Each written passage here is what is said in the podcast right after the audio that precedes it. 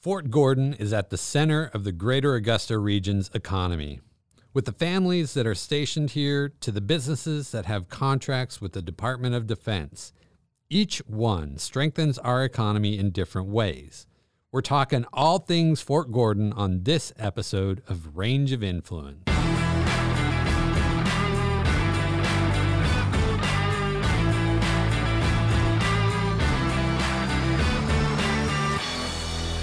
Welcome, everyone, to the ROI podcast or Range of Influence brought to you by Premier Networks. I am Russell Lahadney, President and CEO of the Columbia County Chamber of Commerce, here with a very exciting episode. As always, I'm joined with my friend and co host Reagan Williams, past chair of the Chamber and Senior Vice President of Meybohm Real Estate. Hey, Russ, I'm so excited about this episode. We have two of the most recognizable people when you think of Fort Gordon. And quite frankly, they are probably the two coolest guys we'll ever have on this podcast. We're excited to have Colonel Shaw Pick, Garrison Commander of Fort Gordon, and Dr. Tom Clark, Executive Director of the CSRA Alliance for Fort Gordon. I'd agree with you when you talk about these guys being cool. They are as cool as they come. Uh, this is going to be a great interview, and we're going to get right to that conversation after this message from our presenting sponsor, Premier Networks. Premier Networks is the premier information technology and cybersecurity firm in the CSRA. You have enough to worry about for your business. Leave it to the Augusta IT guys to ensure your IT is done right. No ironclad contracts, no fine print, just fast, reliable technology from an experienced customer centric team, locally owned. Call for a free cyber assessment because in 2021, IT has to be right. Premier Networks, the official IT partner of the Augusta Green Jackets. Welcome, gentlemen. Colonel Pick, Dr. Clark. Good morning. Morning.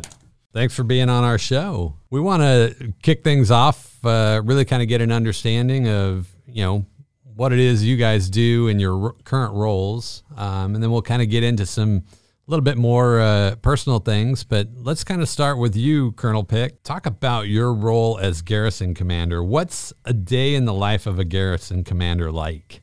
Awesome. Uh, good question. Uh, so, how I usually try to describe uh, Garrison Command uh, to, to civilian counterparts and colleagues is think of me as probably three parts city manager, one part unelected mayor. Um, I, I, run a small city of 32,000 uh, with about another depending on how you count them, uh, sixty thousand constituents in terms of retirees that live in the in the in the immediate area around the, the fort, but that come and draw services from the fort. Um, we, ho- we host a, a, large medical center, regional medical hub. And so I, I kind of run the city. I keep the, the utilities going, the, the police and fire departments operating, uh, and ensure the success ultimately, why we're all there, of the mission of the cyber school and our operational headquarters that are on the installation, um, some of which have a 24 7 real world mission. So that, that's kind of what I do. A day in the life. Uh, is a is a bit of a unicorn to chase because no two days have ever been the same in the year I've been in command. So uh, I call it problem solving in contact. Uh, I wake up, I get my coffee, I go to the office, and uh, and I spin the bucket of, of challenges and I pull out one. It's like the lotto, um, and we solve problems. Uh, so that's best I can really describe it. It's fun in that it keeps me on my toes. Well, I think anybody who thinks that they're busy or that their job is very interesting should just you know come spend a day come with spend you a day with me because they'll realize just how unbusy they are and how uninteresting their job is. Because yours is certainly really fascinating. Uh, Dr. Clark, the CSRA Alliance for Fort Gordon was initially formed as an awareness tool because there was a threat that Fort Gordon may close. This was uh, many moons ago. Uh, or that it was be even downsized. This is early 2000s. But the Alliance is so much more now. Could you just tell our listeners what the Alliance is, what you do, uh, and what it, its impact is on the community? Sure, absolutely. Uh, the Alliance was formed in 2003, like you said, to combat the possible BRAC in 2005. Fast forward to today, and Fort Gordon grew 9,000 people in the last eight years. I mean, that is an amazing amount of growth, and we're blessed to have them as our neighbor in our backyard. And we now, just like before, promote, coordinate, and advocate for Fort Gordon's missions because we understand the complexity of them and how critical they are to our nation's defense. But about 2016, we had to remission because folks uh, folks understood that Fort Gordon is is not closing. You know, if we use the word BRAC, we say that acronym now means better relationships across our communities. So we took on a new uh, effort to try to help uh, the critical shortage of cyber workers. So uh, we'll talk later in the podcast about Cyber Patriot, about different programs. We advocate for the uh, things like the new gate uh, in, a, in a direct connector off of I-20. So every day is is also different. It's exciting, and, and I literally skip to work. Well, the work that, that you've done at the Alliance, that your predecessor Tom Tuckey did, the Alliance's work across the community, it's certainly evident in what we've seen over the last uh, you know several years. I mean, Russ, you weren't here during those years, but there was there was a great fear uh, among the community that, that Fort Gordon might disappear or would look vastly different than the, the, way it looked at the time. And to fast forward to today and just see what it's become, it's I, I understand over the last couple of years, Fort Gordon is, is one of only a few installations across the military that has seen growth, that's growing, that's that's actively in construction mode. Is that true? Well, yeah, certainly from from my perch, uh, but you know, Tom's got a little more depth in in terms of uh, time that he's been watching this. So I'll, I'll kick it over to you. Yeah, Tom. absolutely. I mean, uh, at one time, us and Fort Meade were were uh, getting the bulk of the dollars. When you talk about over a billion dollars of construction projects, and kudos to uh, so many leaders on Fort Gordon. This construction continued uh, throughout the pandemic. I mean, when you th- think about the last couple years we have and the dynamic leadership that Colonel Pick and so many others have provided, we, it is just amazing. I think it's interesting too because a little backstory on on my uh, kind of resume. I started off in a community in Southern California, Irvine, which was right next to Tustin uh, which was again part of that conversation of BRAC and ended up closing. So to see what the alliance has done for this area in in saving Fort Gordon and and helping to make it thrive it's kind of an interesting little bookends to my chamber uh, pathway. So it's kind of interesting. So kudos to you and the work that the Alliance has done to, to really help this area thrive. Back to you, Colonel Pick, kind of talking a little bit about uh, Dr. Clark mentioned the pandemic. Um, you you came to Fort Gordon right kind of in the heart of the pandemic. Talk about how life on post has changed and maybe what are some of the biggest challenges and what have been some of the biggest takeaways? Yeah, great, great question because we're still really kind of in it in, in some regard. Um, so you're right. I did. I came in last July, took command. We were uh, we were in the thick of it, um, and then we and we made a slow exit. Um, and obviously, the Delta variant made a made a surprise uh, appearance, and and we and now we're kind of coming out of that. Um, so some some really interesting uh, takeaways. I would not have foreseen um, in terms of challenges we're still dealing with. Um, and then I'll, I'll kind of tie it off with what, what I think I'm the most proud of us uh, as a community uh, and an installation. So some of the challenges, you know, getting getting case rates under control. I mean, we were we have public health measures for that. We had the vaccines, and, and we're moving through that in terms of case rates. Um, what some of the challenges that that are that are pandemic induced, I believe, that everybody's dealing with that none of us would have seen coming, especially as we came out of the worst surges, was the the workforce shortages, right? As everybody was supposed to go back to work, everybody's short of workers. So that that's a really strange dynamic that is that is challenging us on post. I'm I'm trying to hire people for literally everything, and I know everybody else is. So there's a workforce challenge that we're all still wrestling with. Um, supply chain shortages that that impacted thankfully didn't stop the the extensive construction on post that, that Tom mentioned, and I'll and I'll kind of talk about the extent of that program because it is enormous. Um, so what I'm what I'm most proud of now, coming out of two surges, two really two waves of pandemics, is that the mission of Fort Gordon to create signal, cyber, electronic warfare soldiers for the Army and the Joint Force, uh, increasingly and the operational mission of our cyber and our other mission partners uh, never stopped. right? We, we, we, we adapted. We might have slowed a little bit and then and then rebuilt, uh, but the mission never stopped.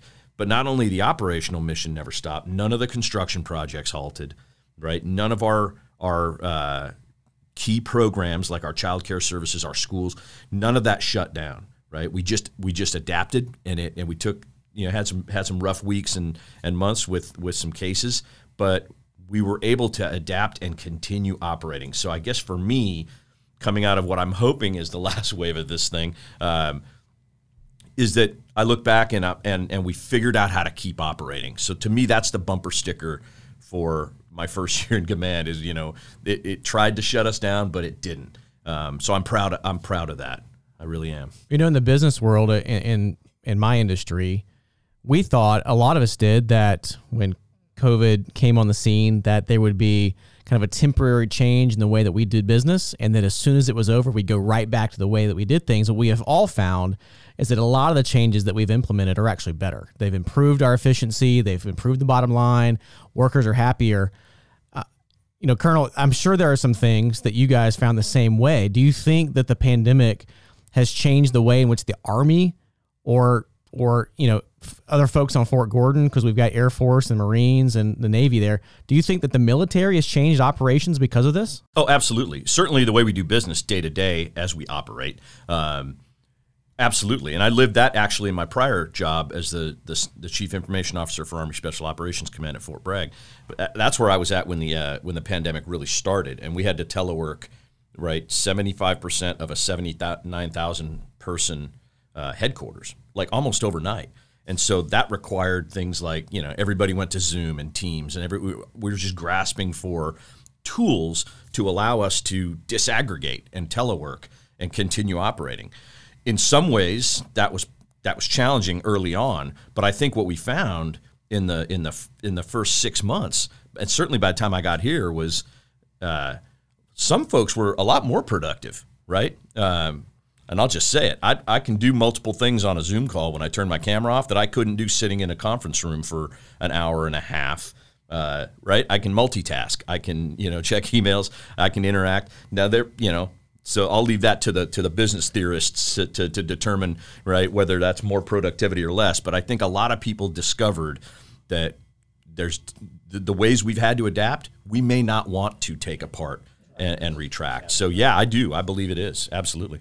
Dr. Clark, we talked a little bit about your role at the alliance and and kind of how the alliance started, but can you maybe explain a little bit of the importance of Fort Gordon to our local economy? Yeah, I mean, it's quite simple. Uh, they are our region's number one employer. And when you think about that, those 32,000 people that uh, act as their workforce and then their dependents, they live within our communities. So it's uh, Mr. Tutt who cuts my hair. You know, he it's more uh, heads and seats for him. It's more dry cleaning. It is it is more real estate for Reagan and, and, and his team uh, to sell. Uh, and it's quality folks that uh, live in your neighborhood, participate in your homeowners association, who retire and live here, who get uh, out of the Army with an honorable discharge, maybe a young person after serving eight years, and they live, work, play, and learn in our communities. Uh, so it is the number one employer, and we're uh, extremely blessed to, to have them as our neighbors. Well, it's an important message to get out, and that's a good question, Russ. I mean, the, the fact that Fort Gordon is here – uh, and is such a big economic driver. I mean, it affords us so many of the great things that we have in our community. We couldn't have all that if we didn't have Fort Gordon. I think it's a good story to tell for folks to to recognize that. I think it also helps uh, in, in, this way. I, I've heard from a lot of folks at Fort Gordon that have been here from other communities that say they they love Augusta because Augusta is so welcoming to to those in the military. Um, and that there are other places, and I, imagine that there might be some places in California that aren't so welcoming, that that that uh, aren't quite uh, such a friendly environment. And so, you know, I think it's great for our our residents here to understand that you know we've got to support Fort Gordon, that that's such a big part of our economy. Uh, and then we've got to love on the troops that come here and stay here for a, a, few weeks or a few years or retire here like you did, Tom. And so, um, so it's such a great place to be. There's a lot of exciting things happening out on post these days. Uh, can you guys share with us some of the latest changes? We've got the new gate coming. We've got uh, new buildings. We've got all kinds of stuff happening. We're in a multi-year, multi-billion dollar expansion. So, uh, give our listeners an idea of what's happening. Yeah, absolutely. I'll take the I'll take the you know inside the gates piece. Um, so as I as I alluded to earlier, we are we are in probably year th- two, going on three uh, of a of a ten plus year, one point six billion dollar uh, modernization and and and construction effort to transform Fort Gordon from a 1950s infrastructure uh, to a cutting edge 21st century campus, as well as the facilities, the uh, supporting infrastructure facilities to en- to enable the the operational units on Fort Gordon to continue doing what they're doing. The heart of that effort is about 900 million is is the campus itself, and that's for folks who can kind of visualize Fort Gordon. That's kind of dead center of the cantonment area on the northern edge of campus. Um, we are demolishing 11 buildings uh, building four new major military structure, military construction buildings. Um, that right there, uh, and bringing down some iconic buildings, and, and, some of our listeners, for those of us that are you know that are uh, emotionally attached to signal towers, will take a lot of photos, but unfortunately, it has to come down. It's going to start coming down this winter. Uh, You've got to give folks an opportunity to come get those photos. We're going to have will. a, a yep, last call for a tour. You've got about 60 days before the construction fence goes up, um, and we will have a, a, a, a ceremony uh, to to kind of decommission the building um, invite some former commanders, and we'll do that here soon, and we'll get some invites out. But that's the level of transformation. That building, Signal Towers, stands in the in the quad of the new campus right? So the future cyber warriors of tomorrow will be play frisbee where where uh, Signal Towers currently stands, um, and and on the renderings you can kind of see why it has to come down and, and the buildings that are are going to go up around it. Um, so that's that's the campus. Then there are road, utility, all the other infrastructure you have to bring up to par right, to, to, to support that new campus. Um, and and the, the marquee project, really, in terms of, of uh, getting on and off the installation. So, a lot of listeners that come and visit us for our world class morale, welfare, and recreation facilities golf, shooting, uh, riding stables, etc.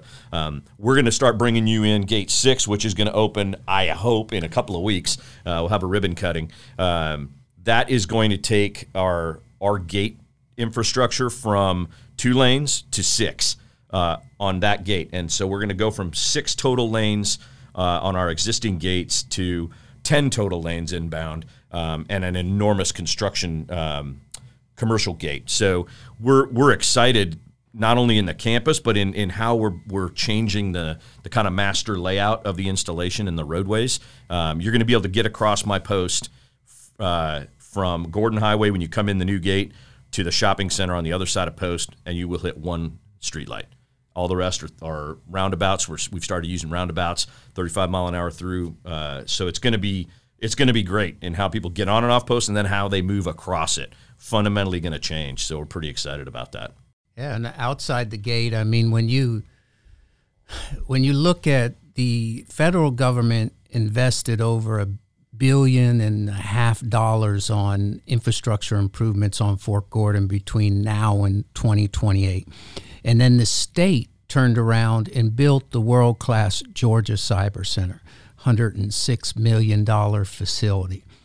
All this is, is off of the arrival of Army Cyber in the summer of 2020. And then you you really look at the off post growth of contractors now who are following the effort, people like Peraton, Parsons, ATL, Broadleaf, Mosaic, Softac, Sam Anderson starting a, a hub zone, you know, and, and his company expanding here and, and branching out into North Carolina. These uh, contractors continue to grow. When you think that the Georgia Cyber Center – was didn't exist a couple years ago, and it wasn't full of world class uh, folks who are are you know GBI uh, folks attacking innovation, those type of things. Our region is truly becoming what Dr. Keel said, you know, a long time ago about this cyber tsunami coming to us, and we're we're all getting wet now, brother. That's a lot of things exciting happening. Tom, I'm cu- curious. You talk about all the stuff that's happening outside Fort Gordon. I know that Colonel Pick can't probably, uh, you know, forecast what he'd love to see happen at Fort Gordon. But you know, what are some things that you know, if you could wave a alliance magic wand for Fort Gordon's future, are there any things that you think that we should, as a community, be hoping for or looking for or or wanting? Yeah, if we could wave a wand, that one point uh, six billion dollars worth of infrastructure, MCA one through four would be passed. Pass. Um, I hope all the political representation is listening. also, if I could wave that same wand, uh, I twenty would have a uh, brand new interchange and and a uh, access road that ran from directly from I twenty into the brand new world class Gate 6, state of the art, new visitor control center uh, on the installation. And then I would give myself and you guys a raise and everybody else a raise. All service members a raise. Might as well get the wand out while I got it. I love it. I'm. I'm. I hope uh, my chair is listening to that. um, you know, I, I, think it's interesting. I, I, sit here and I listen to you guys talk about all the, the changes and the things that happen. And correct me if I'm wrong, but it, at some point I remember, I think somebody saying that at, at one point you could just drive onto the post.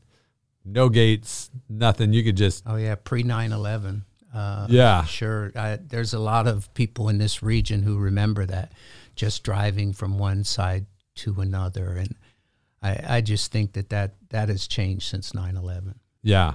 But I will say though that you, you we still if you're if you're willing to come and and submit the the AIE paperwork and you can do that through our MWR, you go you get a quick background check just like you would for a day pass. And then you get an annual card that you can swipe in at our pedestals at our gates just like anyone else that, that I hope you know I swipe my my ID card. Then you can come on without any rigmarole, go golf, you know. So I would tell you um, yeah, we've got to do basic security stuff, but but we try to keep it as open because we want to share our our 27 hole, uh, you know, golf course and our riding stables and our, our world class shooting range with you. So come on, come on. Yeah, well, and I think that's a, a, another nice benefit of of the the post is is having some of those amenities that you know just private citizens. And they're the best. I mean, they really are incredible facilities. The golf course is awesome. I don't know, Russ, if you yeah, played out there yet, but it's it's fantastic. Yeah, I've not been out there yet. Bowling, I've, theater. My, my wife is excited about the stables, so uh, I think sometime soon we'll take the, the kids out there. You know, awesome. when they can when they can balance on the back of a horse. But I want to direct this next question to both of you guys. Um, some people may know in the community that you know Fort Gordon is is going to have a name change soon, and it's not a question of if, but it's a question more of when and and what it will be. Colonel Pick, maybe you can kind of talk about the process that you had to go through, and maybe Dr. Clark, you can kind of address some of the things, uh, you know, what what to expect and and how people can participate in the process. Yeah, that's a great question, and that's a it is. It's a significant event for for uh, for Fort Gordon and a, and a, number of other installations. I can't remember the exact number off the top of my head. I think it's sixteen. Um, so the uh, first of all, it's it started out as law. It's in the National Defense Authorization Act, so it's legislated that this would be done. Uh, the Department of Defense has been tasked to to execute it. Uh, the administration uh, named a commission that came and visited us. Oh, I think it was probably six weeks ago now, um, and the purpose of that visit, and, and that's kind of where I'll get into. So, what were the tasks for us at the fort? Um, first of all, we had to inventory everything that had, you know, the the uh, specific association with uh, the the Confederacy. So we did that in terms of real property, right? Obviously, the gate, Fort Gordon, um, but there are other things, right? The water tower, and you know, we have to repaint, and, and how many signs and all that, and and the the task was for us to assign a cost that that that would go back to the Department of Defense and hopefully to the administration to to help offset this effort. Um, the second task for us, and that's where Tom and I had to partner, is was to open a uh, town hall venue for the commission to meet with the community. And we cast a very, very wide net uh, and invited uh, probably, I think, on the order of 150 people into our largest room there at, at Darling Hall um, and had a free flowing exchange where really the Fort Gordon personnel stepped aside and let the community interact with the commission itself. Um, and, and most of the commission was there, uh, t- to include the chair, uh, Rear Admiral Howard um, retired. And so the purpose of that was to begin a conversation, get sentiments, understand and educate the, the community on what it is and what it's not. Um, and then subsequently to that, uh, the commission opened up a web portal. It went live, I think, a couple of weeks ago, where literally anyone can go in and nominate uh, a name for the for the new installation and that process will play out through this coming October.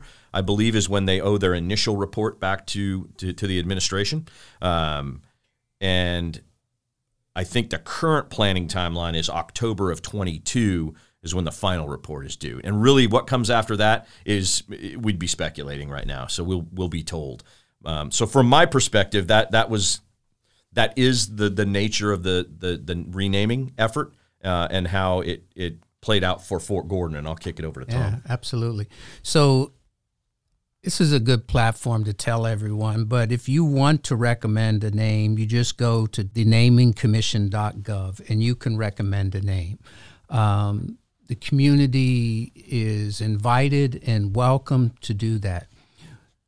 It's funny because we are the Alliance for Fort Gordon, um, and by law, the installation will be renamed. But for us, it won't matter. It, whatever the name is, we will be the Alliance for Dash, uh, and we will support the brave uh, men and women who defend freedom in the American way of life. It is really that as simple for our. I have a chairman, uh, great chairman, Stan Shepard, uh, great board of directors, and, and they are absolutely clear that uh, our mission will not change uh, because of a naming. We will we will always support, uh, advocate, promote for the installation.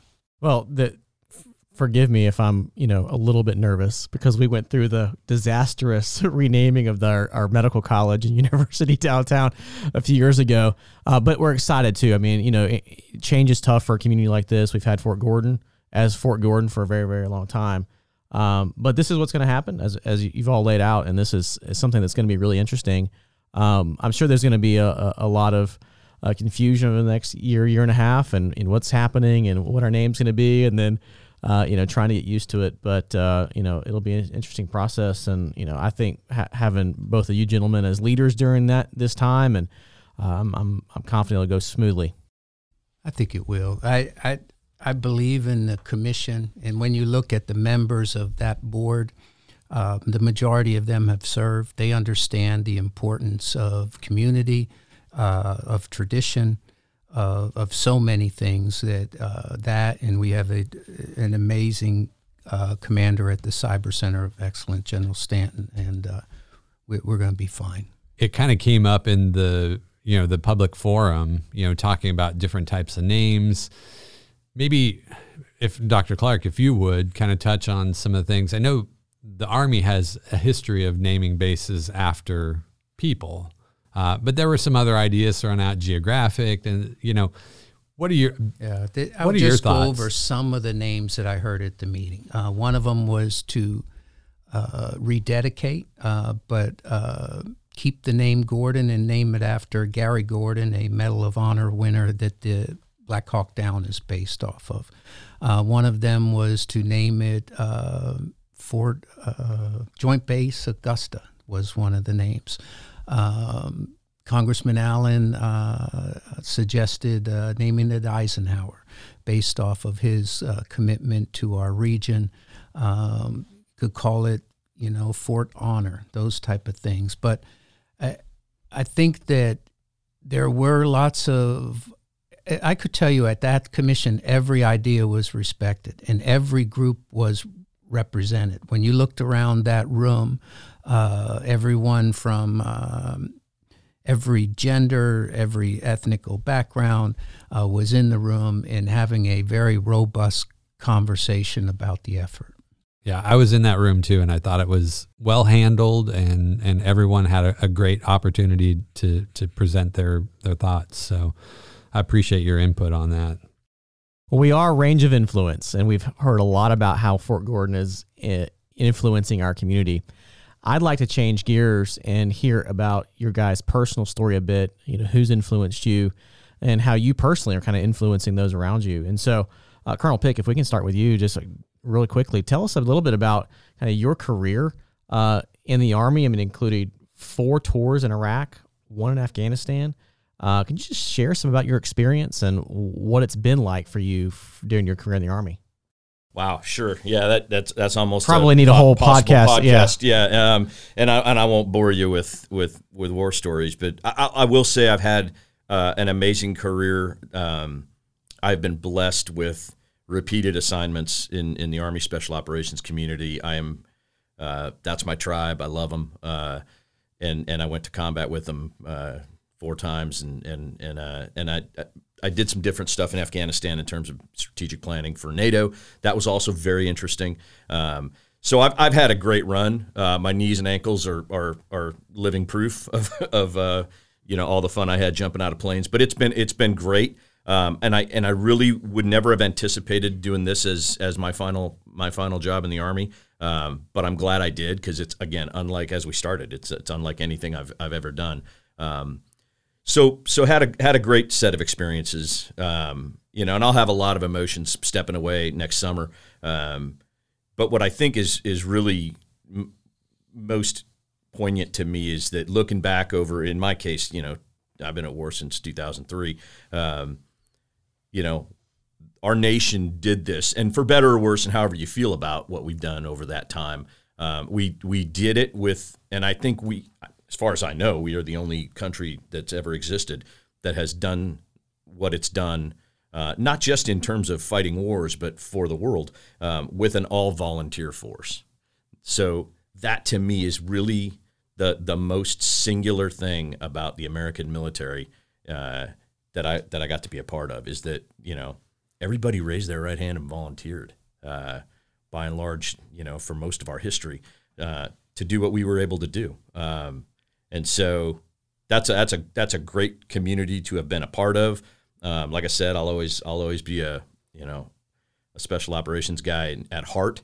Um, but uh, yeah, and, and and and what I'd say is you know um, the media is full of opinions about this, and and uh, that's another podcast, right? Um, what I would tell you is that what's different about this generation of veterans coming out of the post 9/11 era, um, and, and Tom's one of them too, right? Uh, that that I don't think we had in in prior generations of of veterans, to include our greatest generation. What we didn't do a great job of as a nation was capturing their stories, right, for posterity.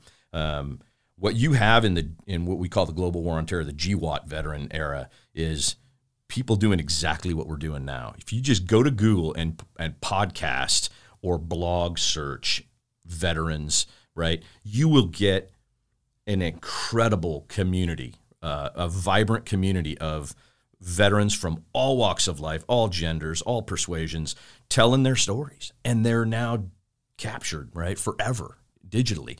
If you really want to learn about was you know Afghanistan right for us or wrong for us, what we do, what we you know, I, I, would offer you know spend less time on on you know Facebook and and watching network news and read and and possibly even interact with as you guys are doing people that were there and hear their stories firsthand. And I think if you do that enough, you you will form a, a much richer picture of what this country's been through for the last twenty years and whether, and then you form your own opinion about whether it was worth it. Um, if that makes any sense. It does, and it's good to hear and and witness too, because I've got friends who were in that uh, that generation that you described that that kind of joined military post 9-11 and have had some of those experiences and they're so much more i mean it's just a generation right but they're just so much more willing to talk about what their experience was and their opinions about it uh, to tell their stories good and bad um, and I wish that that prior generations either had you know the willingness or the ability or the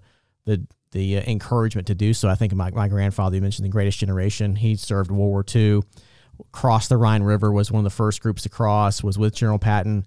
And um, he had some amazing stories, but he would not tell them until, you know, the, the last couple of years of his life. And, and so I'm, I'm so glad that so many today are, are taking that opportunity. Tom, you had a very distinguished career as well. Uh, we met the first time many years ago when you were at Fort Gordon stationed there, uh, Command Sergeant Major. Tell us about kind of what your experience was, uh, what maybe why you got in uh, to the to the Army to begin with. I joined because farm work was too hard. I remember the drill sergeant telling me, "You're going to work harder than you've ever worked. Wake up earlier." And he let me sleep till five and three meals a day with dessert, and I was hooked. but um, yeah, I served over 32 years, uh, and I'm blessed to work with uh, people like Colonel Pick. I mean, when the, when you talk about guys like him, you can describe them as a good, bad man. so uh, it well, it's is- cool. I mean, in, in your seat too at the at the alliance. I mean, you've had some amazing guys to work with over Oh, the years. Some garrison commanders and folks at Fort Gordon that come in, and, and Colonel Pick is certainly one of those. Yeah, absolutely. And when you work with folks like that and you have life changing experiences, uh, you go to combat. Um, we lost a young kid named uh, Specialist Aaron Clark. He's just one of many, but I'll mention him. 19 years old from Chico, California, uh, got killed by an IED uh, when we were in Iraq and men and women who serve with you, this is scar tissue on their hearts. Um, and I describe that because it, it's always there. Always. Uh, the immense pride that you had in the mission is always there, but the loss is there too. And when you uh, serve with people, and those events are so significant in, in changing, you never forget them. They are you you hear this term of that's my brother, that's my sister, you know, it's my brother by another mother type of uh, thing. It is true, and you may not speak to them for five, seven years, and then see them at the conference, and you get this, you know, long, uncomfortable man hug. You know, two men in the middle of the floor. We don't care who's watching, uh, but we know, we know uh, the battles that they've been through. And then fast forward now being out 10 years, I get to see that same brother and sisterhood by our community leaders. It isn't serving in the military, but they are serving our community. I look at so many volunteers that sit on these boards, and there are CEOs of major companies giving freely of their time, their efforts, their people. Uh, and it is inspiring to see those leaders on the outside of the gate supporting the folks on the inside of the gate. So I love hearing your first of all your guys' story. I'm the son of a Vietnam veteran, uh, the grandson of a World War II veteran, much like Reagan. Um, first and foremost, thank you both for your service. I, I really do um, understand. Uh, I haven't served personally, but I have a, a great understanding of what you guys have gone through just from my experience from my father and my my grandfather. So I want to maybe touch on one more kind of heavy item before we get into some of the light things, but maybe talk about in in hearing your guys' stories a little bit. I think, you know, at least in a current generation, we hear a lot more about PTSD and, and things that are associated with service. If you can maybe briefly touch on, you know, how real that is and how we as people that I'm talking about myself that haven't had the opportunity to serve how we can help and or even just understand uh, what you guys go through I, I know it's a heavy question but No, it is, and, and and you know what? But it's an important one, and I and I thank you for asking it. Um, so I'll start, and then I'll kind of kick over to Tom. Uh, you know, I, I'll, I'll start with a statement. You know, uh, that I because I see in some places in the media um, and in society where there's a narrative that we're broken. Right? We're not broken. Um, and in the Afghanistan, the the the the shutting down of our Afghanistan episode um, recently triggered a lot of that. Um, and what I told people that you know called to check on me, and we'll get to that. And then and why that's important. I said, hey, well, we're going to be okay, right? We, we've got each other. We got a vibrant veterans community. We have great communities that, like the one we're sitting with now. Um, but the but I kind of push back on the narrative that that that we're the broken veteran narrative. Um, we have challenges. Combat is a, is a singular human experience, um, and it just as Tom said a few minutes ago, nobody is unchanged by that. Um, but we don't all come out of that, right? Broken, um, you know, and in need of repair. We just come out of it different, and and and depending on your life circumstances, I've I've I've been blessed with a with a strong core family and an extended family, uh, a, a, community of, of, friends and veterans and and friends going back to high school. Um, that you know I transitioned well back into life outside you know uh, deployment. Um, not all do, and some need a little more help, and there's nothing wrong with that. Um, and I and I would just say that that what's what we can do as communities is to be aware that that that there are veterans there and listen to their stories, right? That this is therapy of its own. Um, and so I think it's less dire, uh, at least from my view, than than some make it. Um, and there are some people who really struggle and they need a lot of help. Um, and I think our, our, our Veterans Administration has struggled not just with this current gener- generation of veterans, but prior. Um, and that's constantly in need of of improvement and reform. And I've got good friends you know, a wounded veteran, uh, dear friend of my brother and I, DJ Skelton, up in the Pentagon, working on that tough problem from the inside right now. And so there's great Americans working on it. Um, but as people, I just think, you know, sit around a fire, right? Beverage of choice, listen to some guitar and talk. Um, that is therapy, right? And so listen to each other.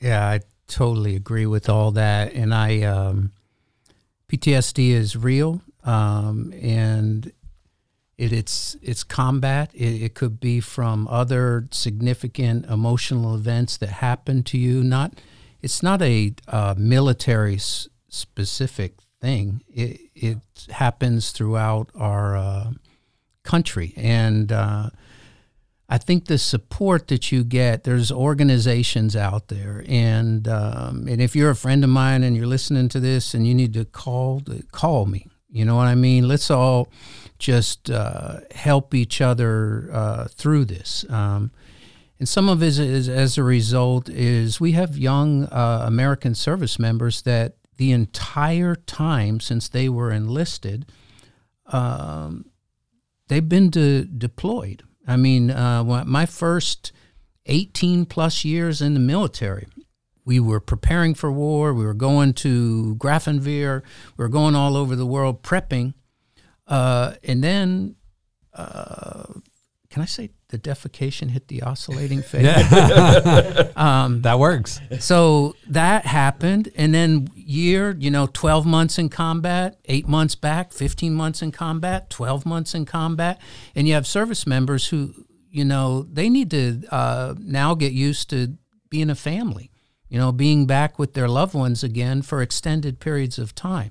So there's all kinds of different levels of that. But I would say, as long as you have a robust uh, family of love, and, and that's not defined by blood, uh, that that you need to help, uh, help uh, others, and, and help yourself get the right treatment.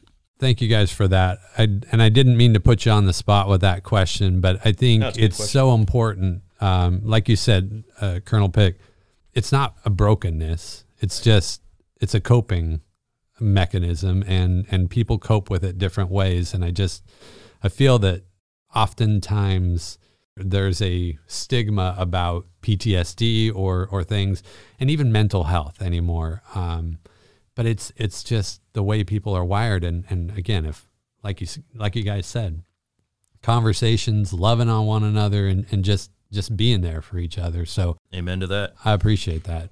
Well, it's, it's important. I, I like the the statement you made, Colonel Pick, about you know probably just a good idea to sit around a fire with a guitar, you playing guitar, beverage of choice, and just talk about it. I, I remember a conversation I had recently with a young soldier that, you know, he's got a young child that, um, you know, is taking on some of that burden that the dad is passing on because of some of those issues that he's still dealing with and you know that this young guy's got issues with large crowds he doesn't like the loud sounds he doesn't like bodies being pressed up against him. and so when they go to Disney World or to a concert at Lady A Park or whatever, the son who's who's little gets real nervous and anxious because he's worried about daddy. And so, you know, that conversation that we've got to have with our families and with our friends to make sure that we're all uh, understanding of that and, and all that kind of stuff. And that, and that, you know, those that serve, I know, don't want to pass those struggles down to their kids and have them carry that same burden. So it's an important, um, you know, issue. And so thank you guys for, for going deep and heavy on that. Um, if we could try to make a transition to something light, Russ, if we can do something that get, get over that. But, um, you know, you guys do some heavy work. Uh, sometimes you need an outlet. Uh, I understand, Colonel. Your one of your outlets is motorcycles. Uh, so I think you uh, you a Harley driver. What do you do? Where do you I, I'm, go? I'm a Harley guy. Um, uh, if I had the disposable income, I would have a stable of motorcycles. Uh, but currently, my wife, my, I call my motorcycle the marriage stress tester. Right? It was like I went down uh, to, I had a, another Harley. I went down for uh, to the Harley store for a free hot dog, and they were having a picnic. And I came home with a new mo- new bike, so now I'm not allowed to go on, uh, to, to the Harley store. that free hot dog was very expensive. Yeah, very expensive, thirty thousand dollar hot dog. But uh, uh, yeah, no, I'm a Harley guy. Uh, I enjoy it, uh, love it. It's it's my therapy, right? Where do you go riding, and what's your dream job?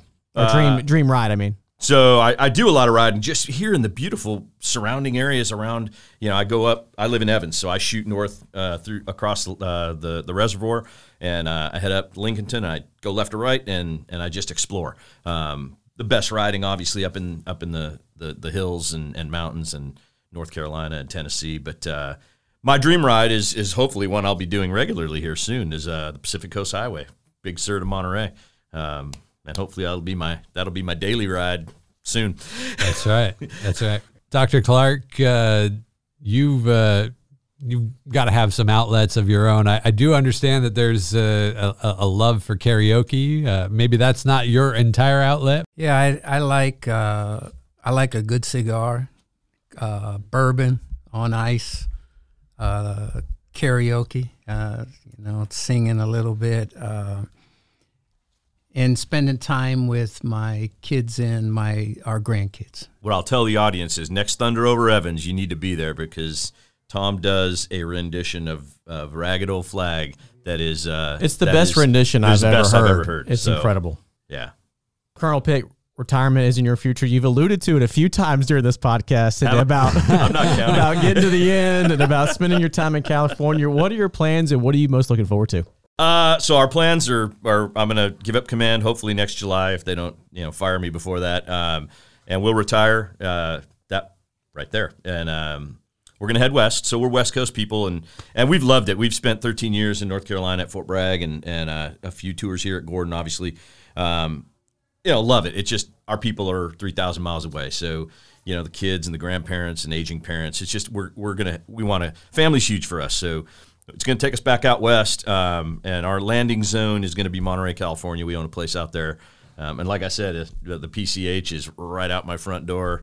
Um, and so my brother and sister are brothers in Monterey, and sister's about an hour up the road. So uh, we're going to make a run of it. Got to figure out how to how to do the financial side of that. We'll figure it out. Monterey. I'm so jealous. Monterey is unbelievable. And I don't play golf. Um, I, I yeah, literally I was going to say, hit I've been out golf to Pebble Beach. I've done the 17 mile. it's, Right. it's amazing. Yeah. That's a uh, interesting uh, happenstance how you ended in Monterey and don't play golf. And don't play golf. Right. Hey, the, the bike will take care of it. It will. Yeah. for sure. Absolutely. So we always kind of like to end on um, again the name of the show, range of influence. We like to talk about your influences a little bit. Uh, tell us. I'll aim the question at both of you, and maybe uh, Colonel or Dr. Clark. Maybe you can start, and then uh, we'll end on on Colonel Pick. But obviously, outside of family, family is always influential to us. But what experience or what person has probably been the most influential in your career? Yeah, I, I you took my dad out of it. Yeah. because, uh, he's Sorry. most influential, and he We love your dad. yeah he uh, started when I was five when someone said something about me being a young boy and the way he was disciplining me, and he said, "Listen, I'm raising men, all right." I'm not trying to raise a boy, so I mean he's been the most influential. Um, outside of that, my Army family, of course, General Foley, who was my commander four or five different times. Um, I look at uh, leaders on my board, Stan Shepard, at, at, the amazing community things that, that he does. He, he influences the way that I act. But I really think the service members that I lost in combat, I, I was their final command sergeant major. They've influenced me by the life they lived in the life they were robbed of. So um, when I got out of the army, I believe that that was only halftime of my life. That I kind of won the first half of my life. If your football analogy, I won 21 to 7. And then I got some coaching at halftime and devoted the second half of my life of, of giving back and, and living life to my fullest because there are so many people uh, that don't have that opportunity anymore. So I would just say that lots of influencers, my my wife being my best friend, uh, I thought this was supposed to be a high point, but I'm getting, yeah, yeah, I'm getting kind of crazy right here. But uh, so many people that I'm blessed to be around, uh, and I appreciate it. Colonel Pick. Oh man, well, so I'm going to cheat a little bit too. So sure, uh, sure. he did mention General Retired Foley, and and I got to give then Colonel Foley, commander of the 35th Signal Brigade Airborne at the time, uh, as kind of my first brigade commander uh, was. He shaped me as a, as iron sharpens sharpens iron um, as a young officer, and kind of it was a difference between me at that point. You know, my first three four years, um, get kind of getting out and and doing something else and staying in. Um, and so he had a, a, huge part in that. I'll give him a shout out. Uh, but really, the the reason I came into service, then the reason I stayed, and um, and we shared a lot was you know so he is my brother, so he's family, but he's also uh, a retired colonel, um, and and was my inspiration for for entering. Um, and we had the again just the blessing of you know he he served in 10th Special Forces Group uh, when they went into Iraq, um, and then kind of got me assigned to the group, and I and I carried on the the, the Pick legacy with 10th Group. Um, and now his son is a young officer in 10th Special Forces Group today, um, and he's going to selection uh, in a few months to to compete for his Green Beret which would be the first because neither his dad or I were Green Berets, but just assigned. Um, so, so he was a huge influence. You know, uh, he got me into that special operations community, um, and then I, I, I literally lived every day trying to earn the right to stay there. Um, they, you know, as a saying in the community, every day a selection event. Um, and so the fact that I spent 13 years in in special operations community for me was a testament that I had I had earned the rent every day um, and lived up to the ex- expectations of giants. Um, many who were, most of which were actually subordinate to me in rank, but uh, but people I, well, guys that literally trained me and, and kept me alive on a few occasions. So uh, yeah, living up to that example. Um, and those those we had to put on on aircraft, you know, on ramp ceremonies, as Tom referred to, um, were you know you you li- you spend every remaining day living up to to to them. Uh, so, so yeah, I'll end on that. Well, gentlemen, I'm humbled to be here, sitting in front of you guys, and having this opportunity to talk with you. Thank you for your time, and um, yeah, we'll catch you all next time. All right, thanks for having us. Thank you.